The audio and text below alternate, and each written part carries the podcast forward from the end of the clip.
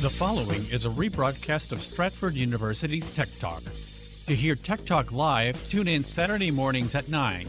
You can find us on the radio on 1500 AM, 1045 FM, 1035 FM HD2, 1039 FM HD2, and 1077 FM HD2. Or you can listen live online at federalnewsnetwork.com. Interfacing complete. Please stand by. Now downloading Tech Talk Radio with Dr. Richard Shurtz and Andrew Mitchell. Tech Talk Radio. It's technology you can understand. And now, here are Dr. Richard Shurtz and Andrew Mitchell. Welcome to Tech Talk Radio. We are in the virtual faculty lounge at Stratford University talking technology. I'm Dr. Richard Shurtz. And I'm Andrew Mitchell. And lots and lots of things are going on in technology as always. Facebook is still writhing around trying to launch their metaverse. I've got a few more observations on the whole Facebook saga. And this week, there's a huge party in New York City for NFTs, non-fungible to- tokens. I mean, a year a year ago, who'd have thought we'd be talking about non-fungible tokens? I never really used the word fungible very much, but now it's it's in my vocabulary all the time. Yeah, you put the fun in fungible. We put the fun in fungible, exactly. Yeah. uh, this week is going to be all things cryptocurrency.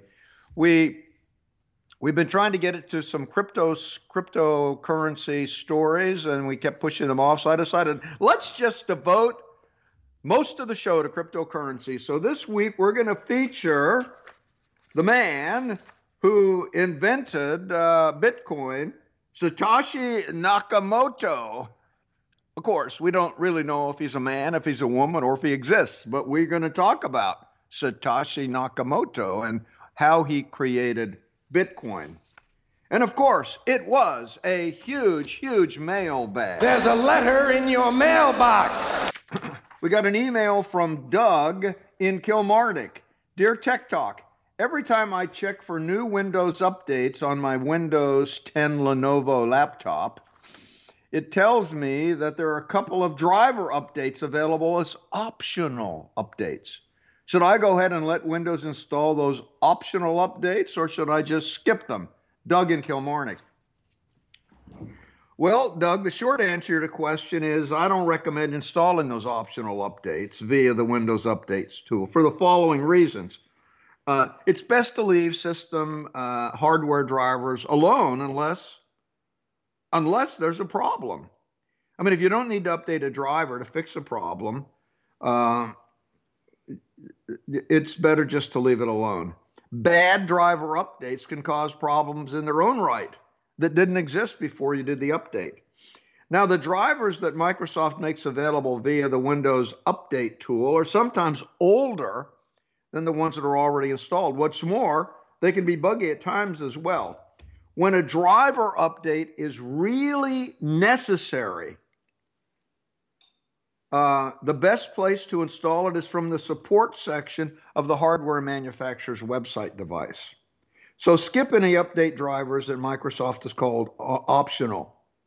By the way, if there's a driver that really has to be installed and it's critical, uh, Microsoft won't make it optional. They'll just put it in the install bundle. Doc, do you, do you, do you feel that um, uh, you know optional is always like across the board? Is that something we would generally want to skip no matter what prompt we're getting? If it's optional, maybe it's best not to do something. Yeah, I mean, they, what they do is that uh, there may be cases where that op- update makes sense, but but in most cases it doesn't. So they just make it optional. Yeah. So I just I just basically skip the optional ones because if if they if they were really uh, uh, really needed, they would be put in the the, the baseline bundle. And I, and I'll tell you, over the years, I have uh, you know because I, I always like to update things. That's sort of what I've and I've and I've done some driver updates that have actually created problems for me, and I and I had to undo the driver update and install the previous driver to get it working. Yeah, I mean, typically um, you only have driver updates if the if the underlying hardware has changed, and uh, and that and that rarely happens in a um, you know in in a, in a Windows machine, or if the manufacturer has released a um, a, a, a, a critical update. So so I typically skip it. We got an email from Lily in Fairfax, dear Doc and Andrew. Um, is it safe to leave a laptop running while it's in the laptop bag. This, this sounds like I already know the answer. It yeah. sounds like go ahead. yeah, this is this I think I think I've been over this before. Yeah. But, you know, I I frequently working on my stuff at the last minute. I just pop down the lid, leave the computer running, and then I hop to work, go to work. Uh, put it, throw it in the car, and go to work. Uh, she says it's a bad idea to carry it while it's uh, running. Uh, is she right? Love the show, Lily in Fairfax. Well, uh, Lily, your uh, coworker is right. The damage done to internal components can be gradual. For one thing, if you if you leave your laptop on, put it in the lap, laptop bag, the you know the convo- control the um, the um, exhaust vents that are on the bottom of the laptop are blocked, and your laptop can run hotter, and it could gradually overheat. Now now, the, the failure for overheated components is gradual, but they'll eventually fail at, at one point. Now, another danger of using the laptop along the move is the potential of a head crash.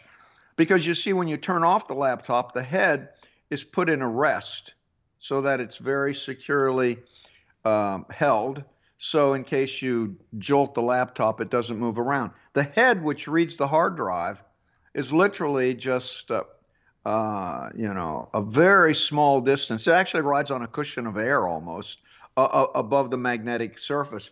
So if you leave it running, the head is not actually held securely, and you could hit a bump, and that head could go down and crash into the into the magnetic material and damage the hard drive. And so, uh, and so it's really not um, not not a good thing to do. Now, if you got a solid state hard drive, you don't have that problem. But you got the old traditional spinning drive that is a problem. So so why take a chance? Just uh, just turn off your laptop when you go to work. By the way, you can set up your laptop to automatically sh- uh, shut down when you close the lid.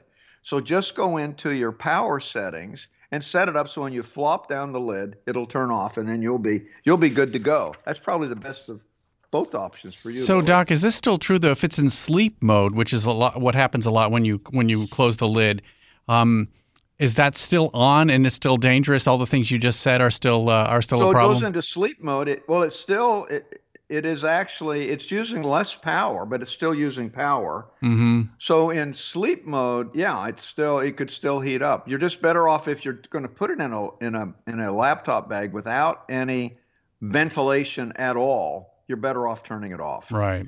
Even in even in the even in the sleep now. Now the sleep mode does use less power um, but uh, I don't know, even in sleep mode, whether the, the hard drive, that's a good question, whether the hard drive is locked in position. Uh, it it may be. I'd, I'd have to check on that. So because you don't hear it whirring. I mean, you, you don't hear the active mode though. Yeah, you don't hear the computer whirring. So I'm wondering if it's actually it stops the hard drive at that point. But we'll, well have, we'll look into it. but at any rate, yeah, it's not a good yeah, idea we'll either that. way. That was a very good question. Yeah, we'll we'll check on yeah, the sleep yeah. mode. Okay. We got an email from Tracy in Ashburn. Dear Doc and Andrew, I've heard so much about Bitcoin and other cryptocurrencies. I'd like to give it a try. Oh, hold on, Doc. Did you say cryptocurrency? Yes. It's so crypto, man. Oh, we got a song for that, Doc. Official Oh, yeah. cryptocurrency song. I Yeah, it, it- you know, he just said it's the official cryptocurrency song. It, it's not. I don't know what official means. It sounds more like it's crowdsourced, if you ask me. Look at the cryptocurrency, man. It's such a blurrency. A new one every day. That's what Tracy did. Oh, yeah. The dance party. yeah, the dance party. we got our own reggae band at the dance party. dance party. Yeah. Yeah. This, well, selecting the right, uh, crisp, you know, you've got to select the right crypto exchange. Now, the crypto exchange, uh, you know, they've got built-in security, they've got ease of use, they've got trading fees. How many different crypto coins are available? Those are all the factors when you when you pick your um, pick your exchanges. And you really do want an exchange because it's it's more secure. I mean, technically, you could just create a wallet and you could do transfer in and transfer out. But the wallet has no user interface. So if you like forget your password to your wallet, you've lost your cryptocurrency. You've heard cases of that. But with the exchange, you can actually reset your password, go through identification. So there's that's a, it's it's a much more uh, robust way for a beginner to do it. So I'll give there are five different um, crypto exchanges that are not bad. You've got Coinbase, which is one of the most popular. I kind of like Coinbase. I've been using Coinbase. They've been around since 2012. It's got a very user friendly interface. It's really easy to set up. It's a straightforward onboarding process. And they give you uh, a, $5 if you take some tutorials on, uh, on different crypto subjects. And you get $5 in Bitcoin just for um, opening the account. So it's it's great for new traders. And then they've got the Coinbase Pro. Once you get better and you want to deal with things like options or you want to have cutoffs where you automatically sell or automatically buy. Coinbase won't do that, but Coinbase Pro will do that. And uh, Coinbase Pro, the, the fees are just uh, uh, slightly less than they are in the baseline Coinbase. Now, the biggest exchange is Binance, B I N A N C E, in terms of trading volume. It's the biggest. It's been around for only four years, and it's just taken the crypto market by storm. It's based out of Hong Kong. It's an international exchange that supports more than 500 cryptocurrencies. The website's very intuitive and straightforward. They got low trading fees. They got really good charting tools, and they got an easy to use app. Uh, Binance has become one of the largest cryptocurrencies in the world. It actually has probably four times the trading volume of Coinbase. I just like the the user interface on Coinbase. Now, Robinhood has has um, is out there. It's uh, it's easy to use. It has very low fees. In 2018, Robinhood began to re- roll out cryptocurrency trading. And with the company's mobile first mindset, it, they build an incre- incredibly easy to use app with no fees or trading barriers. It was it's actually a actually a pretty good one. I I played around with Robinhood. I liked it. You heard you they, they, they you probably heard people traders were using Robinhood to to, to trade GameStop. They were they were trying to short the uh, they were they were they were trying to short. They had the shut the sellers that were selling short, and so they were driving up the driving up the um, the um, the price of GameStop in order to uh, stick it to the short sellers. So they were trading in securities, though, right? Not cryptocurrency. Yeah, Rob, so Robinhood, Robinhood is, is a regular securities exchange, and now they're doing crypto. Yeah, they've added crypto. Yeah. Robinhood has both, and uh, and they and basically their exchange is uh, um, is I mean their their fees are almost free. So so it was very very low cost way to get into stock market trading. So they, th- those are those are three, and there's there's Gemini that was founded by the Winkle Voss twins. Remember those? Uh, who that, remembers them? Got, got the whole point is they're forgotten. Facebook. Exactly.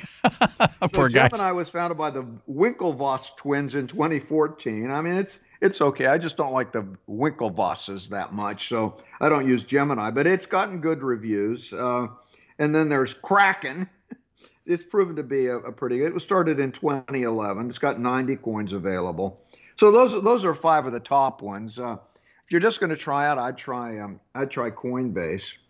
I mean, I, I the thing is what you what you have to do, what you got to be very careful about, uh, is that you've got to be very careful about the fact that the, the cryptocurrency is very volatile, Tracy. I mean, let me let me tell you, let me, let me tell you a story that turned out okay, but in the beginning it, it didn't. I was really worried somebody who I knew wanted to get into crypto trading. So I said, okay, get Coinbase. So they, and, and I was at that time, I, I thought Ethereum would really be quite good. I thought Ethereum's going to really go up quite well, given the fact that it's a good platform for distributed finance. So they, they thought, okay, well, we'll, uh, we'll put a little bit of money in this thing. So they put $20,000 in Ethereum on Coinbase. And then the next week, uh, Elon Musk said, well, he was going to kick Bitcoin out of the Tesla platform. They weren't going to take Bitcoin. And he said Bitcoin and Ethereum, they both use too much power. And then the, the next day, the Chinese said they're not going to allow their banks to to handle Bitcoin, and so the next week the twenty thousand dollar investment went down to ten thousand dollars. and so uh, and so that was that was a bit of a problem for me. And but then what happened? Ethereum eventually turned around, and now that portfolio, after waiting about two months, it's now worth around twenty-five thousand dollars. Went from twenty to twenty-five thousand dollars. So if you invest in crypto, you've got to be ready for a lot of volatility. Roller coaster ride. only yes, advice. yes. Much more so than in the stock market. That's right. You you know, and, and you know, and uh, you know, my feeling is don't put money in crypto that you're not willing to lose, and then you won't, and then you won't lose So- too much sleep. Same rule as uh, gambling, then. Absolutely the same as gambling. Yeah. That's right. Well, there, I think there's a long-term bet in some of these, but you have to understand it, and and because the market is not really understood so well, there's a lot of emotion in the stock price. We got an email from John in Washington D.C. Dear Doc and Jim, and Jo- dear Doc and uh, Andrew, I've been told that microwave ovens will interfere with my Wi-Fi router. Whoa, is that true? They must use the same frequency. Why in the world would anyone design these systems to use the same frequency? That seems like a bad idea. Well, um, John, my Wi-Fi and microwaves both operate in a similar frequency band that can lead to interference. Actually, in 1947, the International Telecommunications Union established the ISS band. That's short for industrial, scientific, and medical the IMS band. The goal was to define uh, what devices would be allowed to run at certain bands of radio frequency so that they would not cause interference with other radio communication channels. ISM designed the 2.4 gigahertz band as an unlicensed spectrum specifically at the time for microwave ovens. Now, the band has three compelling properties. It does not require much broadcast, much energy to broadcast. It's easy to contain, and it's uh, and it's relatively uh, low power that can be that uh, that is quite good, and it heats food. You see, it turns out 2.4 gigahertz is tuned to the water absorption band, and microwave ovens heat up the water. Now, the problem, of course, is that then Wi-Fi came out, and they said, well, there's this unlicensed band out there, and they and they started with 2.4 gigahertz. So so they started using 2.4 gigahertz. There's also another unlicensed band at 5.4 gigahertz, but it doesn't uh, it it it doesn't work for microwave as well. It's not tuned to the water absorption spectrum. Also, 5.4 gigahertz is uh, is more absorbed by by walls. So, but then the second Wi-Fi band was at was at 5.4 gigahertz. So what probably is going on here? Your microwave oven probably has a small leak. Have you ever noticed there's like a screen in the front of it? It's supposed to contain all the microwaves that are at 2.4 gigahertz. So you, you might have a small leak in it, or there's a gasket around the door. You might have a small, uh, some radiation leaking out of your microwave if you're getting interference. I mean, I mean, microwaves uh, generate a lot of power. I mean, they're, they're, they could be at a thousand watts power and you know generating a lot of power. Whereas a Wi-Fi uh, router only generates 100 milliwatts. That's that's a tenth of a watt of power. So there's a big power differential. So my advice, if you're getting that interference, do not put your router near the uh, near the microwave. Uh, that's what I would suggest. You might move the direction of the microwaves in case there's a leak in the front, and I would just sort of move the move the two devices so they're far enough away from each other, and that will prevent any kind of uh, interference. Now, if you still, I mean, if your microwave is still just leaking a lot of power at 2.4 gigahertz, get yourself a router and use the 5 gigahertz band. The 5 gigahertz band is completely outside of the microwave band. You won't have any problems at all. Uh, we got one email from Neha. Uh, Dear Adoc and Andrew, I travel by air frequently and always must turn off my cell phone, but I'm skeptical. The cell phones really interfere with aircraft electronics. Neha in Ashburn, Virginia. Well, Neha, the um, they've really done studies on this thing, and they haven't found much much electronic interference. I I actually think uh, in the day, long, long ago, I think there may have been interference with some of the GPS systems, long, a long time ago, but that is long past. I, I had a friend who was a 747 pilot. He never turned off his cell phone, and he was up in the cockpit.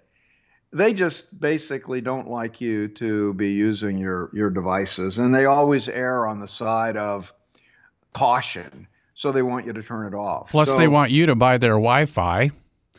they want you to buy their Wi-Fi. So, so, so the fact is, uh, uh, during takeoff, when they're really hyperventilating about it, I'll I'll turn mine off just just to keep uh, you know so nobody's worried. It's really for you know just just to be considerate of my neighbors, but I don't don't really think it's um, it's necessary uh, at all.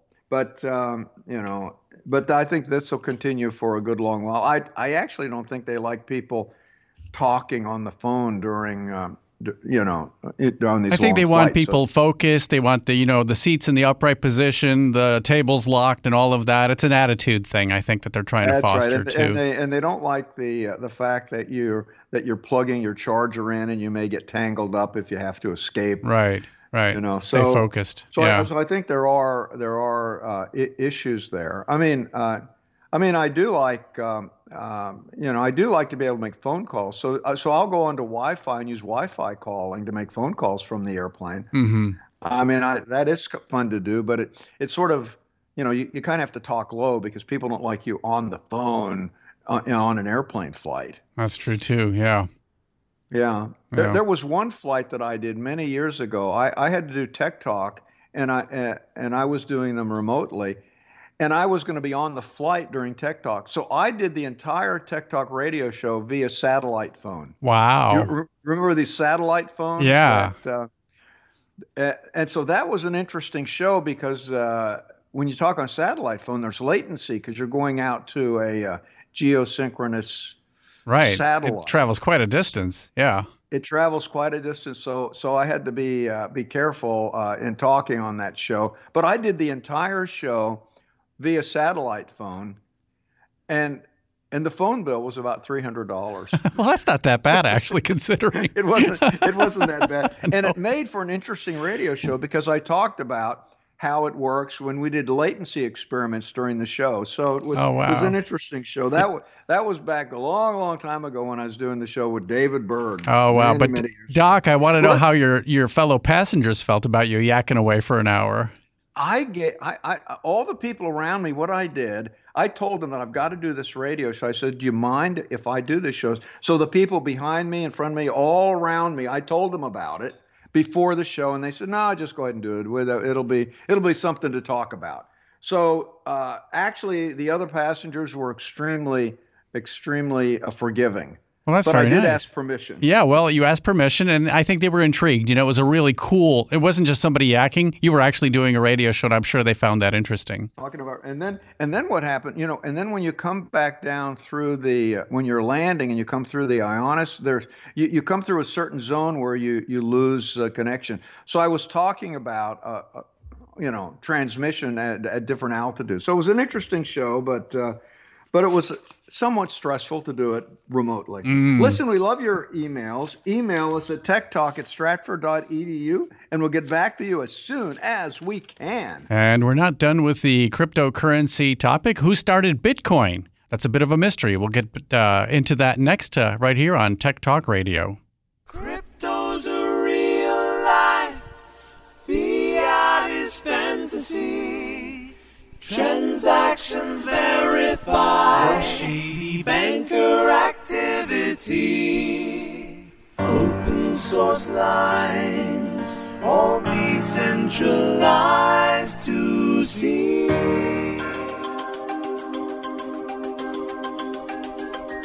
If it's technology, it's Tech Talk Radio.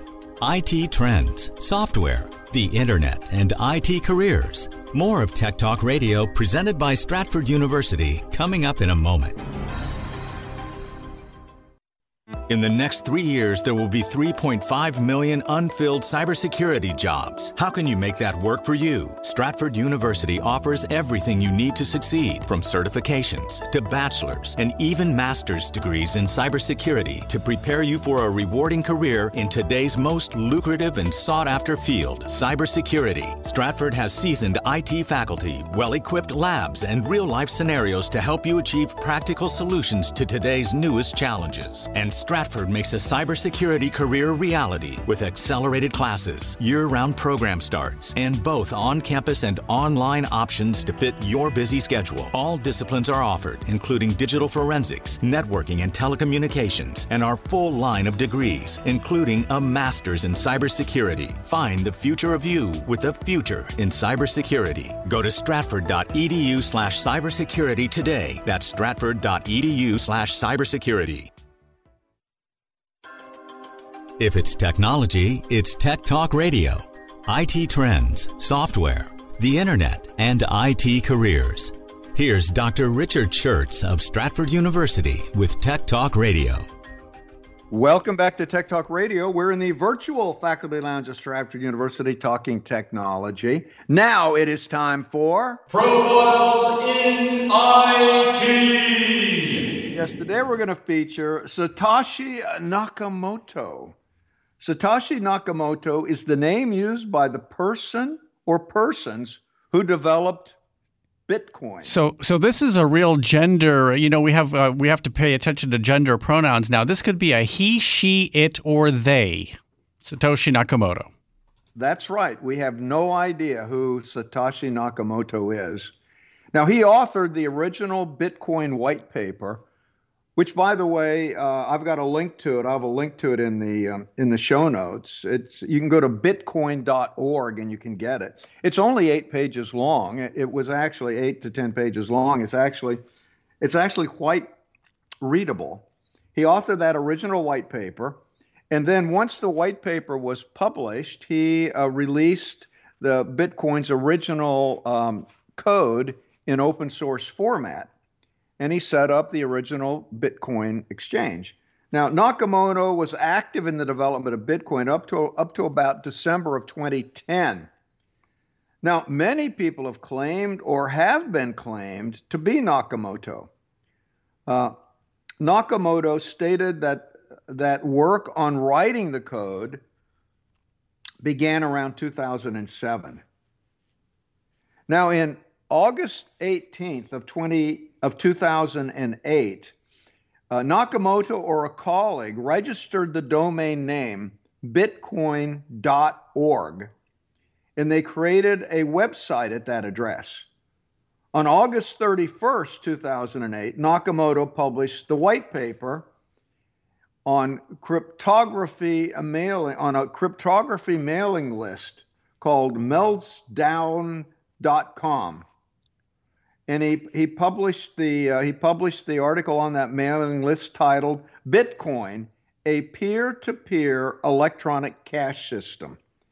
And the and and now that that white paper is now is now posted on bitcoin.org now nakamoto was the first to solve the double spending problem for digital currency using a peer-to-peer network.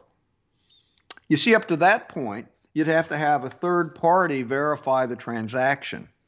And they, uh, that if, if you do transfer a, a, a digital asset, they would have to verify that that digital asset had not already been spent, you know, to solve the double spending problem. And then once they verified that it had not been spent, then the transaction would go through. He did not want to have any centralized authority involved in the process. He wanted to be able to transfer value uh, directly from one person to another, peer to peer, without the intervention of a central authority.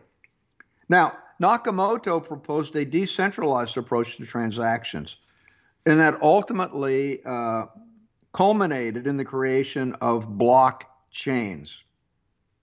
Now, blockchains are like distributed ledgers, and many say it's it's that's the real innovation here. That's just the first time that we've had an improvement to, to baseline accounting systems since double entry accounting was established by the Medicis back in the 1600s.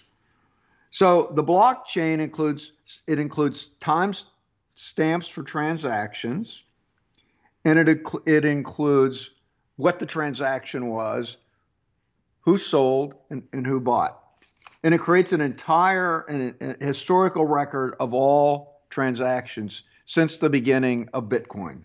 That's the blockchain.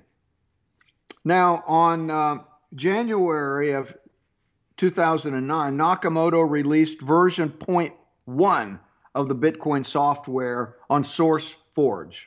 And he launched the network by mining the first block in the blockchain. That's called the Genesis block, block number zero. And the reward for validating that block and providing the um, the the um, the hash code that met the requirements was 50 bitcoins. Now, embedded in the first block, so you can go back because the, the whole block is public. So I went back and I looked at the first Genesis block, and it has back on the right side, you've got a place for comments in the block. And he has in the comments section the times. January 3rd, 2019. Chancellor on the brink of second bailout for banks. He was referring to a headline in the UK newspaper, The Times, that was published on that date. I think he wanted to establish a time frame for the Genesis block. And he also demonstrated that he was worried that the banking system was not stable and that countries can just print money and then they then they bail themselves out. I, I, just want to uh, say one thing. You you inadvertently said 2019. This is a lot older. This was January oh, 2009. 2009. Yeah, yeah, yeah. 2009. Jan yeah, January 3rd, 2009 was the the article. Yeah. Now now the notes interpreted both as a timestamp as well as a derisive comment about the instability of the fractional uh, reserve banking system. Now, Nakamoto continued to collaborate with other developers in the Bitcoin software until mid 2010. He made all the modifications of the source code himself. Now, he always collaborated uh, remotely by email. He never tr- revealed who he was in this collaboration. Then, in the mid 2010, he gave control of the source code repository and network alert key to Gavin Andresen and transferred several related domains to various prominent members of the Bitcoin community. See, it was an open source code community, so he was developing a, a, built a community of open source coders that were interested in cryptocurrency. And then he stopped his involvement in the project. See, the here's the thing, and we don't know, um, but I would say one possible clue here is that maybe at that time he received a diagnosis or something. He something a life changing event happened to him where he just actually retired. He actually moved out of this project. It it could very well be, and he and he never wanted to he wanted Bitcoin to stand on its own. He didn't want it to be ba- he didn't want it to depend on any single person. So by design, he, he made it so that it didn't didn't depend on him. Now he never revealed any personal information when discussing technical matters, uh, though at times he provided a lot of commentary on the banking and reserve system.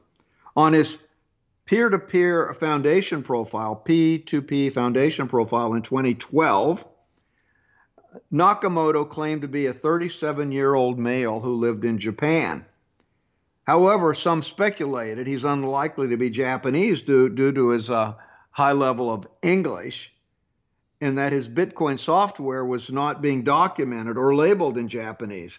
Also, he used British English in many of the um, in many of his comments and forum postings, such as the expression "bloody hard" or "flat" for an apartment, or maths, or the spelling of gray, G R E Y, or the spelling of color, C O L O U R. So this leads to the speculation that Nakamoto at least had one individual, at least one individual on the development team was British or was Commonwealth origin. Now, the reference to the London Times newspaper article in the first in the Genesis block suggested that he had an interest in the British government. Now, Stephen Thomas, a Swiss software engineer and active community member, graphed the timestamps for each of Nakamoto's Bitcoin forum posts, more than 500 actually, and the chart showed a steep decline of almost no posts between 5 a.m. and 11 a.m. Greenwich Mean Time. Now, this is between 2 p.m. and 8 p.m. Japanese Standard Time. So it doesn't look like he was really resident in Japan, given the time frame, given the the, the timestamps on his uh, on his postings. Now, by analyze, because now the you know the blockchain is public, and they can identify the wallet that was owned by uh, Satoshi Nakamoto because the original bitcoins were transferred to that wallet. Uh, it looks like that enough Bitcoin transferred to Nakamoto's wallet that he he would have a value in Bitcoin of fifty billion dollars if he had cashed in all of his Bitcoin. Now that's about five percent of the total Bitcoins. He's got about a million Bitcoins. Now, the maximum number of Bitcoins that can ever be mined is 21 million. We're going to reach that 21 million point around 2040. At this point, around 18 million have been mined. So, uh, so he's got a uh, he has got a large stake in this thing. Now, Bitcoin recently has just shot up. It it reached a peak of 65,000. Now it's dipped down a little bit. It reached that peak of 65,000 when it was announced that the, an, an, ETF was launching, the ProShares Bitcoin Strategy ETF. That was launched in the U.S. And when that launched, Bitcoin and all the cryptocurrencies just just shot. You know, up. you've you've reached the establishment in uh, in uh, the financial world once you have an ETF built around you. That's exactly that, right. and you've arrived. And so the, the Canadians had the first ETF, and then finally the uh, the uh, the F- FTC allowed us to get a uh, get one in the in, in the U.S. Now, nobody really knows who Satoshi Nakamoto is, and and so there's there's been a lot of speculation. Now, Hal Finney is uh, is one guy who they who they've speculated. Now, he was he was in the cyberpunk movement, and and uh, and this the, these these are guys that that uh, that were trying to figure out cyber technology back in the day, and it was sort of a sort of a uh, sort of an, a, a de facto group of renegades, and and he was a he was a leader in the cyberpunk movement. These guys didn't trust central authority now, Hal Finney died in 2014. Uh, this sort of fits the case. He was the first person to receive a Bitcoin transition tran, uh, uh, tran, uh, trans, transfer from Sakamoto because they can look at Hal Finney's wallet and they can see that he received the first Bitcoin transfer from Sakamoto's wallet. It, and Sakamoto, of course, earned his Bitcoin when, when he was mining mining the original blockchains. Is this pretty strong evidence right there, that one piece of information about the first it's, Bitcoin? It is pretty strong information. And, it's and not conclusive, blocks, but it really is strong. Yeah. Here, here's something else. A few blocks from Hal Finney is this Japanese guy whose name is Dorian Sakamoto, Dorian Satoshi Nakamoto. yeah and so he he lives a few a few doors from in, and uh, so many think that Finney was actually the guy, and he and the, and the name Satoshi Nakamoto came from his neighbor, Dorian Nakamoto. his neighbor's name. Yeah, now, Dorian, who is also one of our possible candidates. That's right. So now other people think it's Dorian Nakamoto. They think he's the guy. He's an academic. He's an engineer from California. And Leah McGrath named him as the creator of Bitcoin in a Newsweek article in 2014. Now, he's, it's the 64 year old Japanese American man, now whose name is really Dor. It, his name is really Satoshi Nakamoto, but he changed it to Dorian Nakamoto because he didn't he, he didn't want to have this linkage. Now, people have talked to him, and he's just been rolled out. He had he had no interest in uh, in cryptocurrency at all. I think he was Actually, I think he was just a neighbor of Hal Finney. Which is so still he's been, he's pointing toward Finney. Now. I'm still voting for Finney here, putting my Bitcoin on it. That's right. And then we've got the third guy that was very heavy, heavily considered was Nick Szabo. Now, like Finney, Szabo was an early cyberpunk uh, enthusiast. and he was friends with many in that inner circle. In 1998, Szabo designed a mechanism for decentralized currency called BitGold. By the way, And 1998, that's a whole decade before this Bitcoin thing got started. He was way ahead right, of the curve. Yeah. 1998. He was, Yeah. he he designed Bitcoin. Now Bitcoin was never yeah. implemented. Yeah. But it's been called a direct precursor. I mean, BitGold was never implemented, Yeah. but it's been a, a precursor to Bitcoin. So, uh, so people thought, you know, Nick Szabo may be the guy because he's got a history here. So no one has ever really, and both Szabo and Finney have denied being uh, Satoshi Nakamoto. So it could be that Finney and Szabo worked together as a team and they had the pseudonym Satoshi Nakamoto, or one or the other worked alone, and nobody is talking. So we really don't know. But uh, Hal Finney, who died in 2014, I mean, I, I, if I had to guess, I would, I, I think I would guess him too, but nobody really knows. So there you go. Everything you'd ever want to know about Satoshi and Nakamoto. Or maybe more to the point, everything we have to admit we don't know about Satoshi and Nakamoto. Tech Talk continues in a moment. Bitcoin girl, she doesn't care that I can buy her pearls. But maybe someday when my public key creates a brand new cryptocurrency, she'll pick me.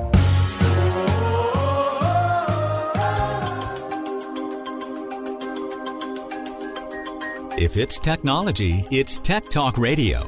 IT trends, software, the internet, and IT careers. More of Tech Talk Radio presented by Stratford University coming up in a moment.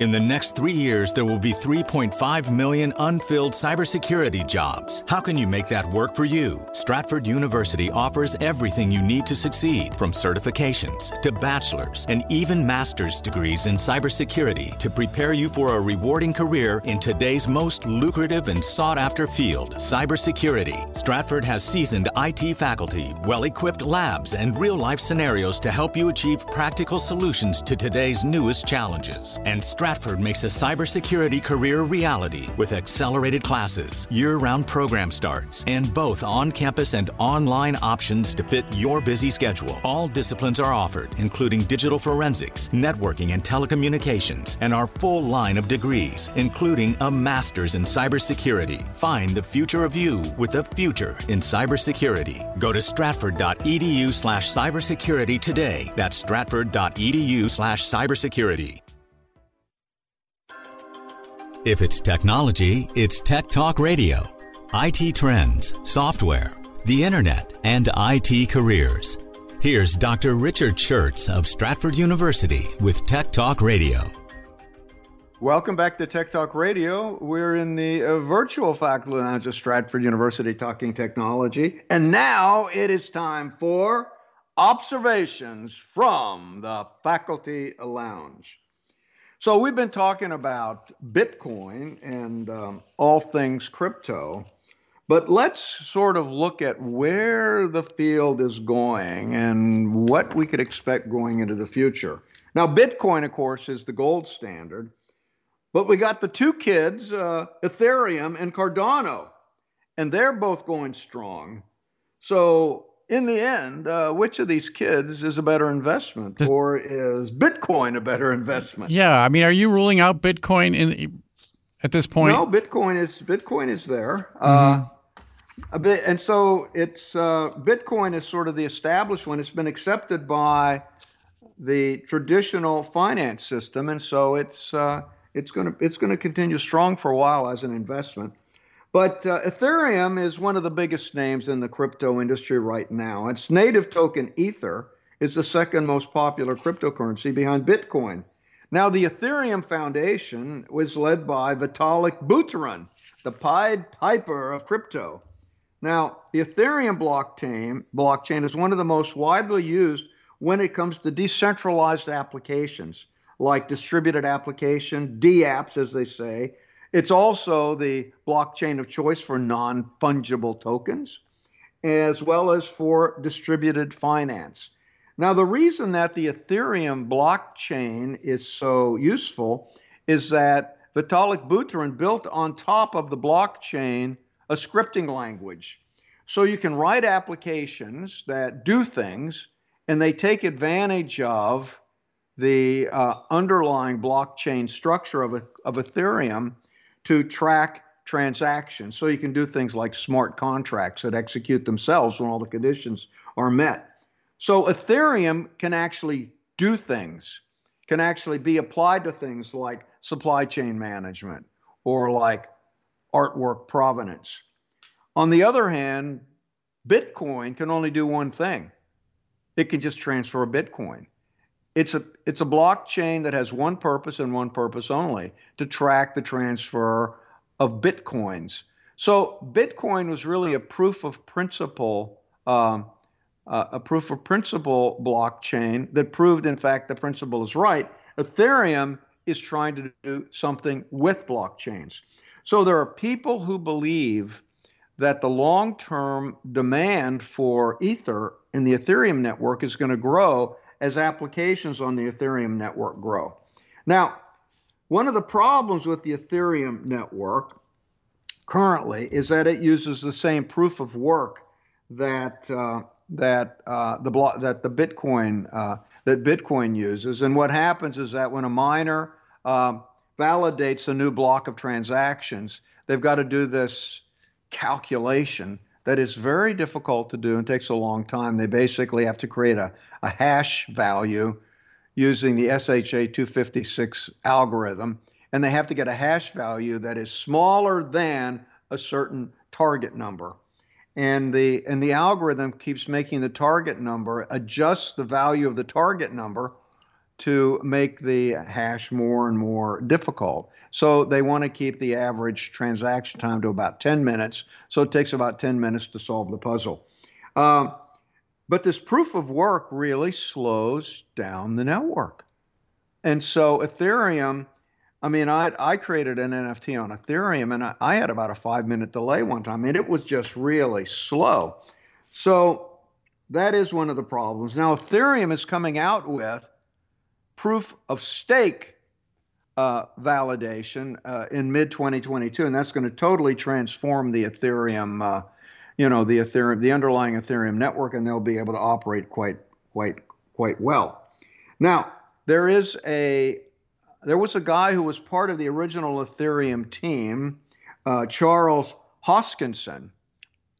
They kicked him out because they kicked him out because he he wanted he he didn't like this four this nonprofit approach. He want he wanted to make money. He wanted to basically get VCs and develop a whole new blockchain with VC support, and and so he could make money. So they kicked him out. You know, Vitalik Buterin didn't like that approach, and so uh, and so Charles started a uh, another blockchain, Cardano, with the uh, with their um, their uh, ADA. ADA is their is their cryptocurrency. Now Cardano also has a scripting language on top, like Ethereum, but it was built to scale. It was built to scale. They, they have the proof of stake uh, validation process, which is very big. They actually have a, a they actually have developed a code development uh, method, much like the internet code development with the Internet Engineering Task Force, where people review it, they review the code, they and they've got a team of people working on code standards. He thinks there need to be underlying standards on it. So he's been building systematically a very robust network that can that can handle distributed transactions. So if you listen to Charles talk about it, Bitcoin was generation 1. It was a blockchain that could only do Bitcoin. Ethereum is generation 2 it was a blockchain that could actually do things, but it wasn't scalable. He says that Charles says that Cardano is a third generation blockchain. It's a blockchain that can do something, but which is also scalable. So now, if you're going to invest in it, what would you do? Uh, right now, Ethereum is, uh, is is the darling of the investors, and the Ethereum is is really going through the roof these days. It's it's going up quite well, and I think when that when their proof of stake network comes out uh, in 2022, it's going to just really start moving up quickly. Uh, Bitcoin is going to continue going up because it, it's it's limited to 21 million coins. We're at 18 million dollars. There's scarcity there. So, I, as an investment vehicle, Bitcoin is is certainly certainly there. But there's going to be demand on the Ethereum network. Now, Cardano is sort of the new kid on the block. It re- uh, earlier in the year it just was shooting up, and then it uh, and then it just stopped going up. So it's it's sort of stagnant now. So my feeling is that uh, I mean Bitcoin is is certainly the investment now. I think the investment in the near term is going to be Ethereum. I think the long term investment is going to be Cardano because the value of the coin of the crypto coin depends on usage on the network, and if there's more demand on the network, the coin's going to go up. Cardano's market cap, by the way, is $67 billion, and Ethereum's market cap is 274 billion. So Cardano is growing quite well. I think the real important thing on these networks is uh, is whether they can do something useful and whether they can do something other than just trade currency. And both Ethereum and, Card- and Cardano can do something beyond that. So there you go. The new kids on the block, and there's going to be a lot of interesting thing in cryptocurrency. Well, Doc, we got about uh, eight and a half, uh, eight minutes left. Uh, maybe we keep going. Okay, let's keep going. Yeah, yeah we'll we'll keep going. Let's talk about uh, the NFT party in New York. I think we'll skip the trivia given the time. Oh, that's too bad, but okay. A which, party in New York City is always a good do? thing to talk about. Uh, oh, let's do that. Let's do the oldest verified computer program. oh, yeah, because we have we have promised that for like a month now. The oldest verified computer program. Let's just do that. Yeah, okay. Know, we can we, okay. we, can get to everything. Yeah. Okay, so the oldest verified computer program in use is used for managing. Okay, you might guess it it's a government contract. Yeah. It's it's a government program. It's used for managing the US Department of Defense contracts. It was first brought online in 1958. Wow. It's uh, it's called the uh, Mechanization of Contract Administration Services, MOCAS, M O C A S. MOCAS has for decades served as the hub of the Department of Defense's contract tracking. It was written, okay, as you would expect, in COBOL. This was the original uh, business language that, that, had been developed right after Fortran. Uh, uh, and it's, it's received numerous upgrades over the years in terms of its interface. It was originally controlled by punch cards, and then they had CRT terminal, cathode ray terminals, cathode ray terminals, and now it's buried beneath a layer of web interfaces and graphical user interfaces. And it's uh, underneath all those interfaces, it's basically the exact program that was brought online to handle Cold War era contracts. Now, now, why in the world is this software so long lived? Why? Surely there are more modern systems that the department could use. The biggest impediment to upgrade is simply the amount of data the software handles and the confusion that it would throw into the daily operations of the department if they replaced it. MOCAS handles 340,000 contracts at any given time, totaling over a trillion dollars in obligations.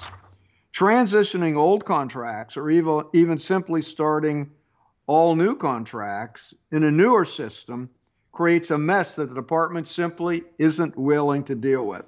So they just keep moving along with the oldest verified computer program in use. But it, it still works. Right. And so this is another works. reason yeah. to keep it. I mean, it still works. It's the pride of the Eisenhower administration, but it still works. it still works. yeah. They're, they're, they're, they're, they're, yeah. So why, why break what, right. What, what if it ain't broke, what, man, don't fix it.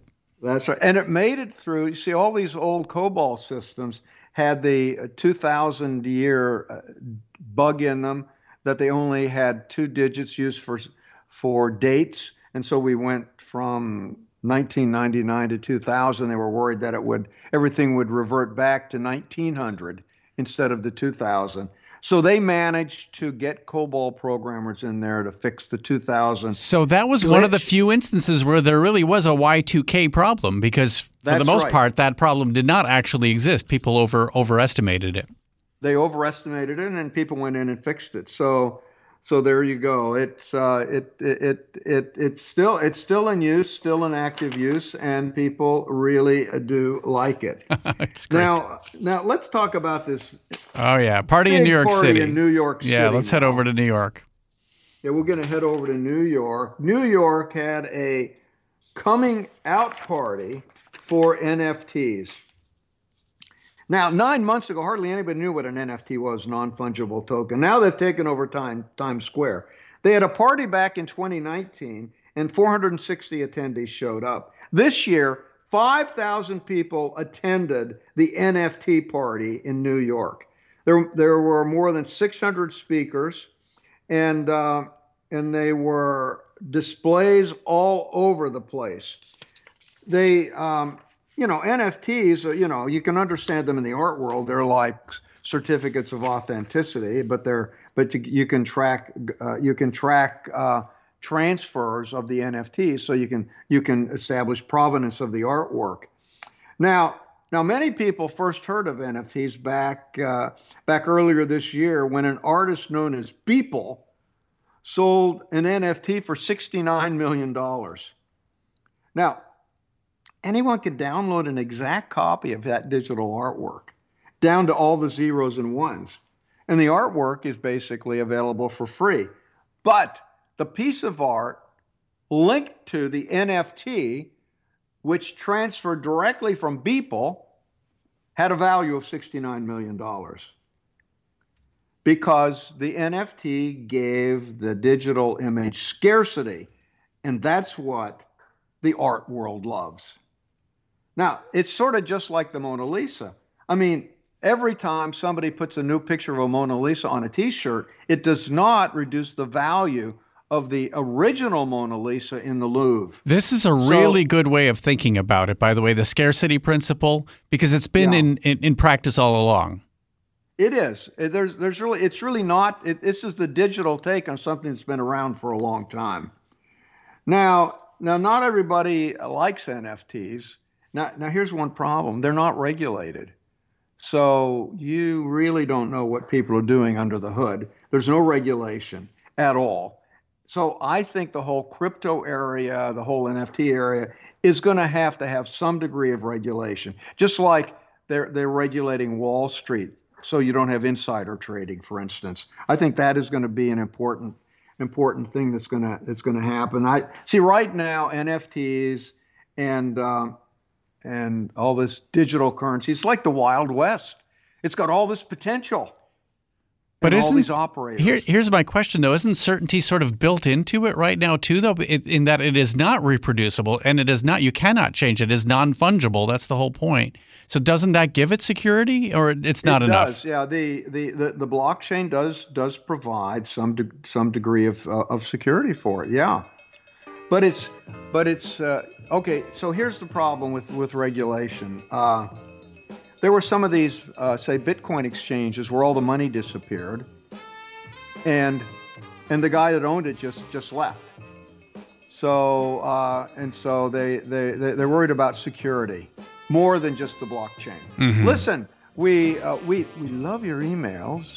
Email us at uh, stratford.edu, and we'll get back to you as soon as we can. Then, uh, no, email, yeah, tech talk at stratford.edu, and we'll get back to you as, as soon as we can. Then also go to the Stratford University website. Check out our programs on the website and let them know that you heard about those programs on Tech Talk Radio.